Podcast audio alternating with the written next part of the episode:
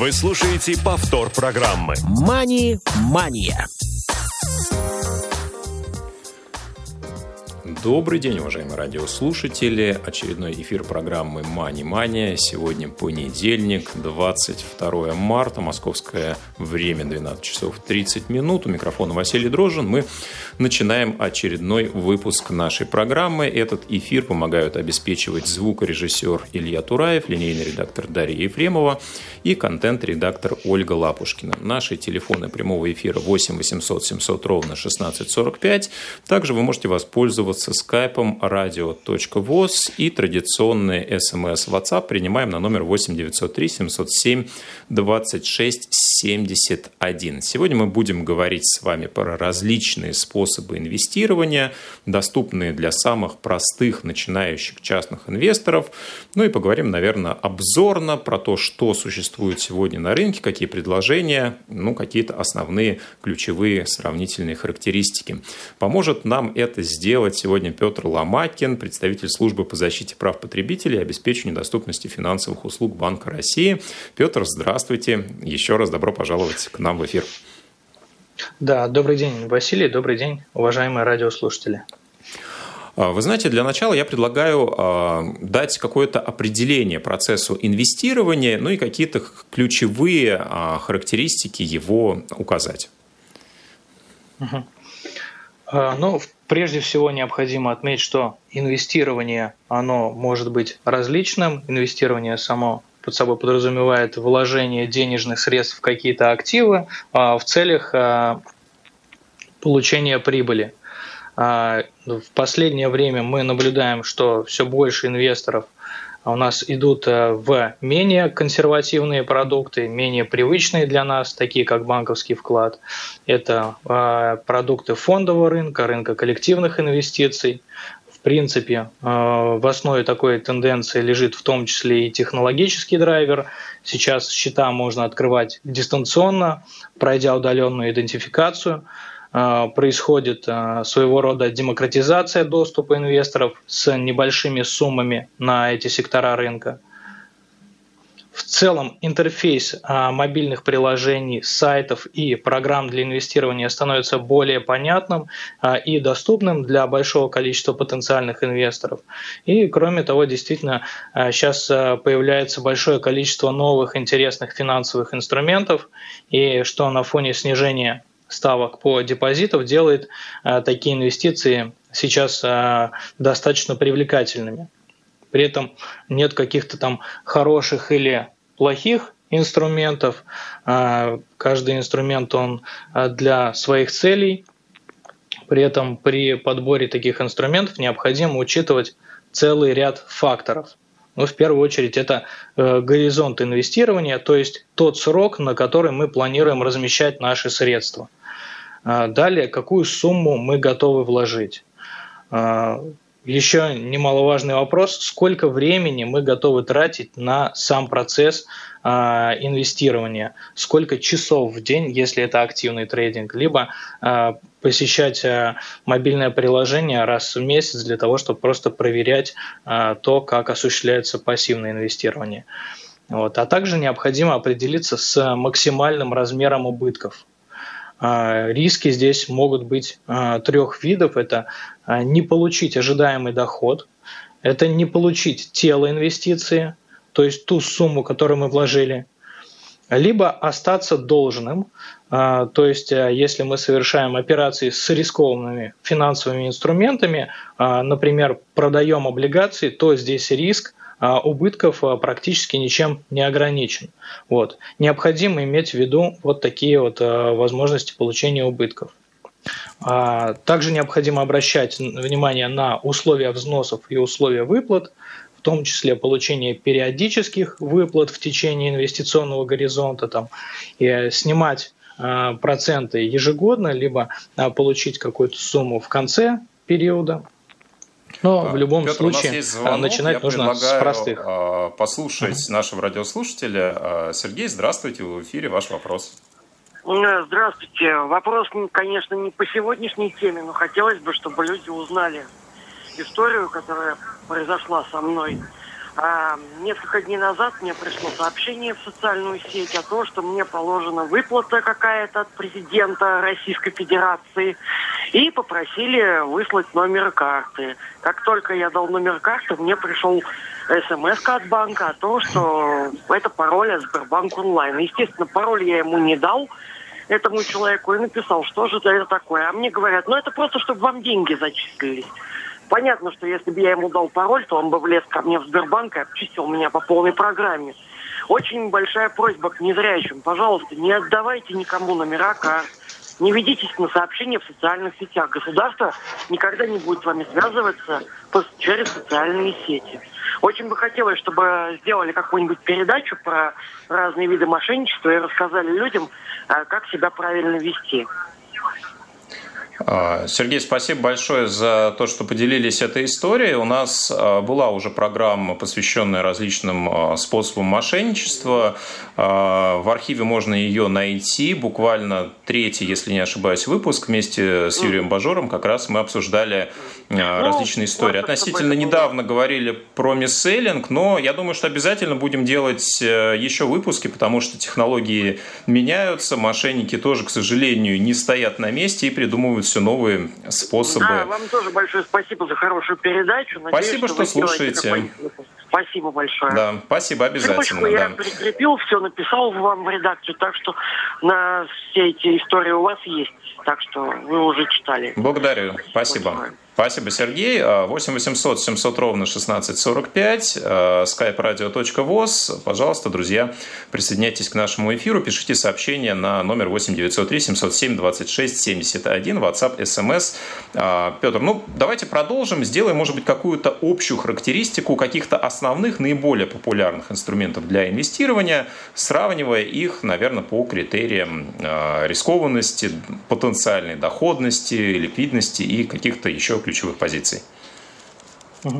А, ну вот, а, кстати, сначала хотел бы а, тоже дать комментарий на обратную связь от Сергея, которая поступила сейчас в прямом эфире. Действительно, очень много мошенников существует, которые просят перевести э, деньги с карточек, просят сказать какие-то данные. У нас действительно этому посвящено отдельный, э, можно сказать, отдельное направление э, в Банке России.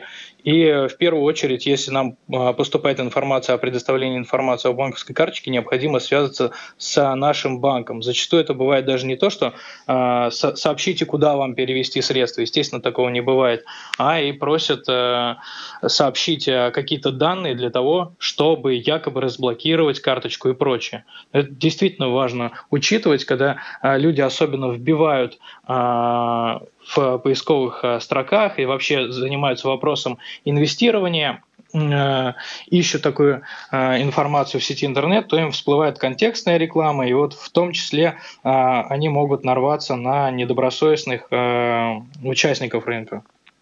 Вот. А поэтому даже если мы выбираем какие-то формы инвестирования, необходимо обращать, есть ли у соответствующей компании лицензия Банка России. Вот это в первую очередь. Вот. А, Василий, и возвращаясь к вопросу по а, направлениям для инвестирования, а, наверное, можно отметить в первую очередь это всем известные депозиты, самая надежная форма инвестирования доходность по ним гарантирована. Более того, вклады, они застрахованы в системе страхования вкладов на сумму э, до 1 миллиона 400. А, ну, у них есть, соответственно, свой минус. Это а, доходность а, вкладов, она, как правило, невысокая и зачастую она не превышает инфляцию. Чаще всего она ниже инфляции. Вот, Мне другой... кажется, еще а. один момент, который стоит упомянуть, что у нас с 2021 года есть еще а, налог да, на процентный доход, в том числе с, а, со вкладов. Ну да, что также немножко доходность уменьшает потенциально. Угу. А, другой распространенный э, способ инвестирования – это вложение в недвижимость. Здесь э, тоже нужно отметить его преимущество. Это достаточно простой и понятный способ инвестирования, но здесь, опять же, существует очень высокий порог входа, потому что, чтобы купить недвижимость, необходимо вложить достаточно существенную сумму средств, а, а также длительная окупаемость.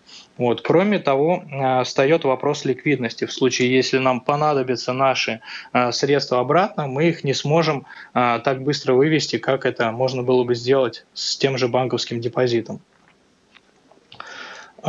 Еще один способ инвестирования, к которому прибегают граждане, это приобретение валюты. Тоже достаточно простой и понятный способ. А, эту валюту можно хранить на вкладе и получать а, определенные проценты. В случае, если там мы видим, что она подросла, мы можем продать, на этом получить какой-то доход. Но здесь, опять же, нужно учитывать, что это достаточно а, волатильный инструмент, его колебания, они достаточно непредсказуемы, и, конечно, процентные ставки по вкладам в валюте, они очень низкие. Поэтому это тоже необходимо учитывать, если мы выбираем такую форму инвестирования. И подбираясь к вот нашей сейчас очень популярной форме инвестирования – это инвестиции на фондовом рынке, а, необходимо отметить то, что здесь из простых инструментов а, в основном выделяется два. Это акции, а, долевые бумаги. Приобретая акцию, мы становимся собственниками компании.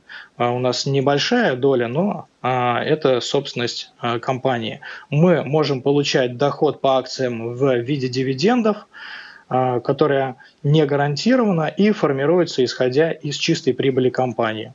А также можем получить прибыль а, при продаже этой акции в случае, если ее стоимость подорожала. А, и второй инструмент – это облигации. Это долговые ценные бумаги. А, доход по облигациям формируется из а, соответствующего купонного дохода. Вот это классический вариант, когда мы приобретаем облигацию, и там периодические выплаты идут в форме купона. Эта сумма, в отличие от дивиденда по акции, она фиксирована, прописана в соответствующем решении о выпуске облигаций. И э, выплата по э, облигациям является обязанностью э, соответствующей организации эмитента, то есть того, кто выпустил эти облигации. Э, по акциям же это не обязанность, а право. В случае, если такое решение принимают акционеры. Вот. И э, второй э, Вторые выплаты по облигациям – это получение номинальной стоимости в конце а, инвестиционного горизонта, ну, на дату экспирации по этой ценной бумаге. А, соответственно, платят нам периодические выплаты и в конце сумму, которую мы раньше инвестировали.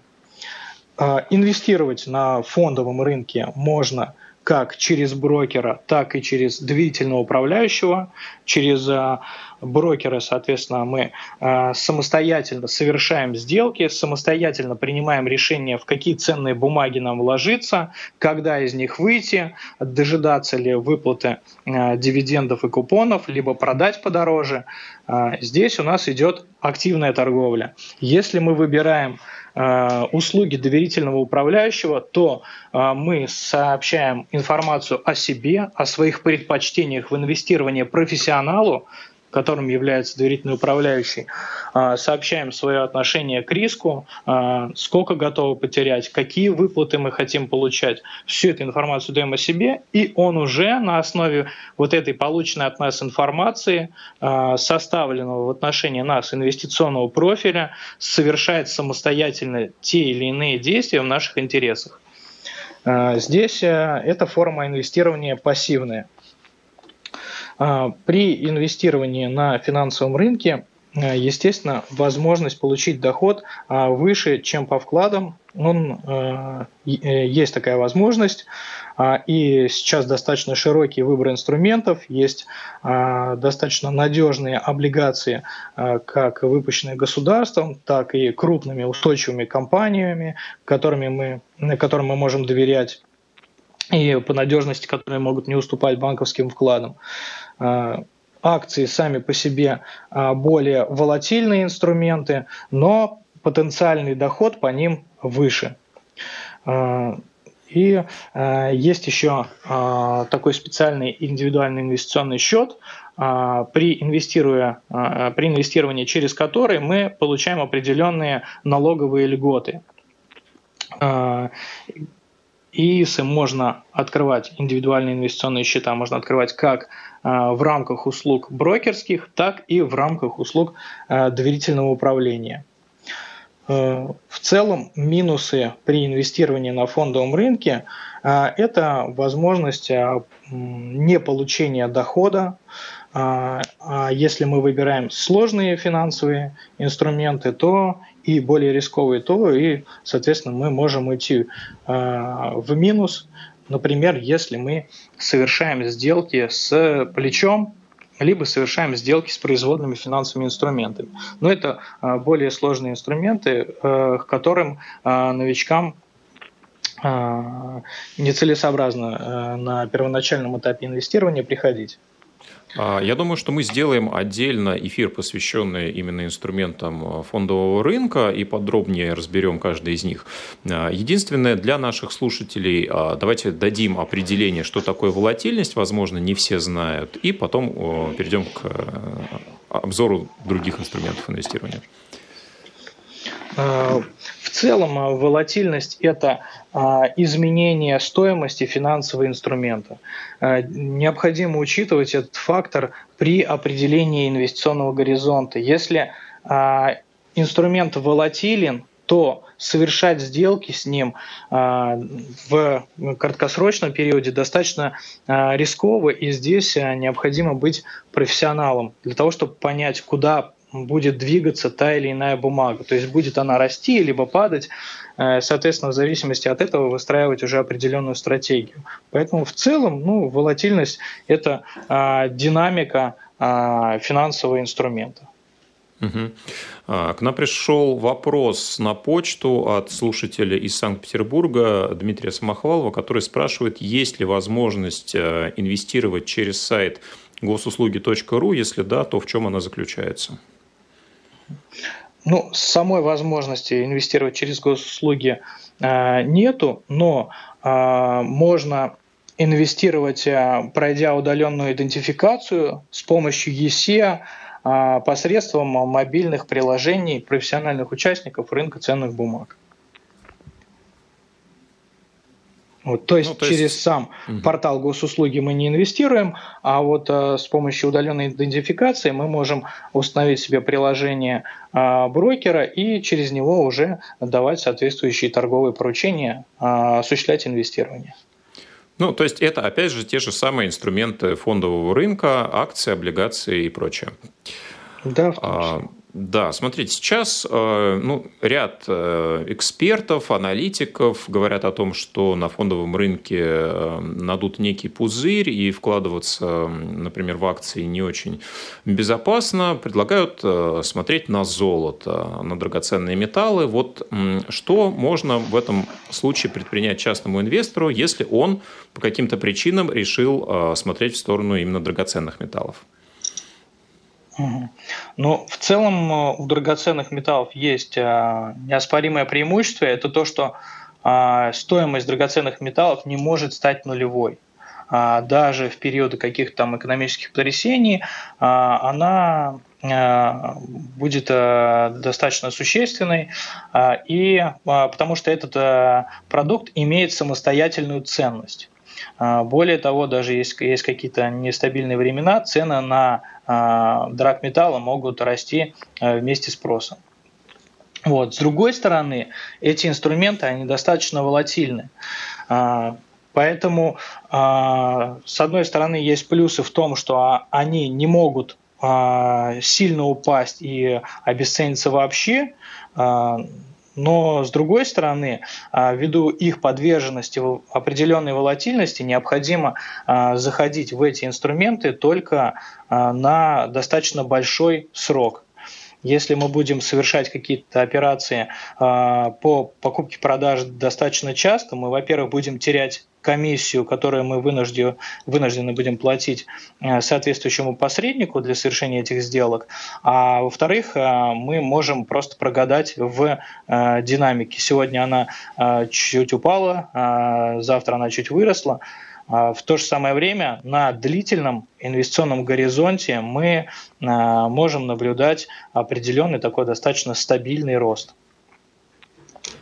А какие есть варианты вложений в золото? Да, вот я слышал про то, что есть инвестиционные монеты, можно прямо даже слитками в банке приобретать. Есть обезличенные металлические счета, ну и на той же бирже есть варианты вкладываться в золото. Ну, совершенно верно. А, можно действительно купить слиток в банке. А, в таком случае вы приобретете металл в чистом виде. Слитки они тоже бывают разного размера, бывают даже весом в 1 грамм. Вы получаете драгоценный металл, который сохраняет ценность на все время. И вы платите только за сам металл, а не за его обработку. А, минусы здесь э, тоже существенные. При покупке необходимо дополнительно заплатить 20% НТС, и при продаже этого слитка вам этот НДС не вернут. А, если вы продадите слиток раньше, чем через 3 года после покупки, то должны быть заплатить, заполнить декларацию и заплатить НДФЛ от э, разницы в цене покупки и продажи. Вот. Ну, соответственно, если больше трех лет, то НДФЛ платить не нужно. Э, опять же, если вы будете хранить слиток в банковской ячейке, то за это необходимо будет, э, соответственно, платить э, банку. И проверка слитка – это самостоятельная процедура, которую тоже необходимо будет осуществлять. За это займет определенные тоже там издержки, как временные, так и финансовые. Вот. Также можно купить инвестиционные монеты из драгоценных металлов. А, стоимость такой монеты, она четко привязана к стоимости металла, из которого она сделана. Здесь есть э, ряд неоспоримых преимуществ. А, можно выбрать золотую или серебряную монету подходящей стоимости, там от э, тысячи до нескольких десятков тысяч рублей. А, при покупке таких монет НДС платить не нужно, но при продаже придется уплатить э, НДФЛ на разницу от цены покупки и продажи. Ну, соответственно, если а, до трех лет а, мы совершаем эти сделки. А, ну и сами по себе монеты, они компактные, их легко хранить можно дома. А, но минусы здесь тоже необходимо учитывать. А, Банк России устанавливает стоимость монеты с определенной наценкой от 3 до 20% от чистой стоимости металла, а коммерческие банки добавляют к этому еще свою комиссию. А, банки а, выкупают монеты обратно, опять же, с дисконтом. Иногда он может доходить до 30% от цены, поэтому необходимо при совершении таких сделок внимательно изучать условия различных банков. А заработать можно и с помощью памятных монет из драгоценных металлов, которые пользуются спросом у коллекционеров. И со временем стоимость таких монет может расти быстрее, чем стоимость самого металла. Вот. И э, третий э, способ инвестирования в драгоценные металлы – это открыть обезличенный металлический счет ОМС. Э, это покупка виртуального металла, на руки вы его не получите, просто с, на вашем счете будут числиться граммы драгоценного металла. Чтобы открыть этот счет, необходим паспорт, ИНН, деньги, которые заплатите за металл. И здесь есть свои преимущества, что счет можно открыть на любую сумму и привязать его к любому драгоценному металлу. Здесь не нужно платить НДС, и вы можете покупать и продавать виртуальные граммы драгоценного металла банку в любом количестве, в любое время и получать прибыль за счет колебания цен. А, виртуальный металл можно обменять на реальный, просто закрыть счет и получить на руки слиток. А, но здесь есть тоже минусы. Если вы не забираете вклад в виде слитка, то если вы, наоборот, хотите забрать вклад в виде слитка, то нужно будет тогда НДС заплатить 20%. Э, э, и, конечно же, такие вклады, такие счета, они не подпадают под систему страхования вкладов. Соответственно, если там, не дай бог, у банка отзывают лицензию, то никакой компенсации инвестор уже не получит. Вот, соответственно, это а, коротко о тех преимуществах и о тех вот а, своих а, минусах, а, которые связаны с инвестированием в драгметаллы. А, но смотрите, ведь есть а, возможность на фондовом рынке вложиться в так называемые биржевые фонды, которые также вкладываются в золото. Да? И в чем здесь, может быть, плюсы и минусы в сравнении с открытием, например, обезличенного металлического счета? Все верно. Здесь будет тоже инвестирование, но это инвестирование уже будет непосредственно в ценные бумаги, в пифы. Мы приобретаем пифы, паевые инвестиционные фонды, и активы вот этих пифов, они инвестируются в драгоценные металлы. Вот. Э, в таком случае инвестор не становится обладателем слитка, но получает паи фонда. И стоимость этих паев будет привязана к корзине, в которой окажутся там золото, серебро или другие металлы в определенных пропорциях. Э, когда э, и в каком количестве продавать или покупать металл, этого будет уже принимать решение управляющая компания ПИФа. Здесь, э, безусловно, э, преимущество, что э, можно покупать целый портфель драгоценных металлов, и этим портфелем будет управлять профессионал. Соответственно, налог на доходы необходимо будет заплатить только при погашении пая, и НДС здесь нету. Но тут тоже есть свои минусы. А, не всегда, нельзя напрямую влиять на политику ПИФа а, и принимать решения, когда нам покупать или продавать конкретный металл. И, соответственно, такие инвестиции не подпадают под систему страхования вкладов. Соответственно, если ПИФ там обанкротится, то а, возврат денег он не гарантирован. Угу.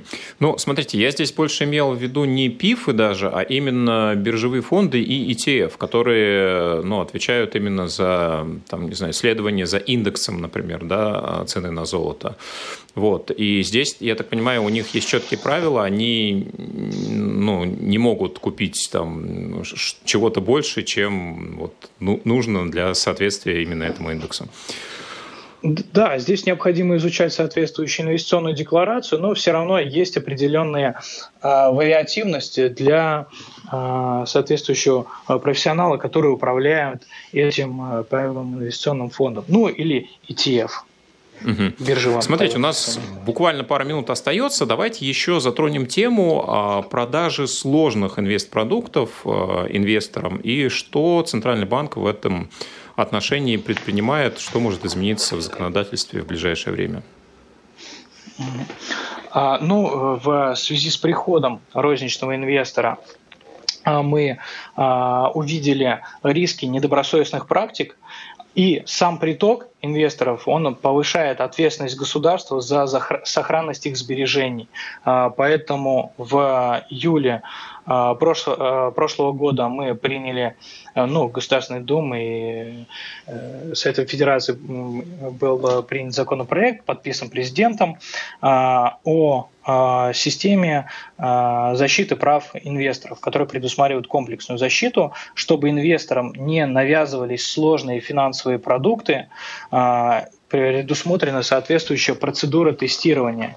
Есть определенные продукты а, для квалифицированных инвесторов, они а, содержат в себе а, повышенные риски. И есть продукты для неквалифицированных инвесторов, при этом пул продуктов для неквалифицированных инвесторов, он достаточно широкий, включает в себя в том числе достаточно сложные продукты, при инвестировании в которые гражданин может потерять а, неосознанно а, существенную долю своих сбережений, либо уйти в минус. Вот. Для таких продуктов а, законом предусмотрена процедура тестирования.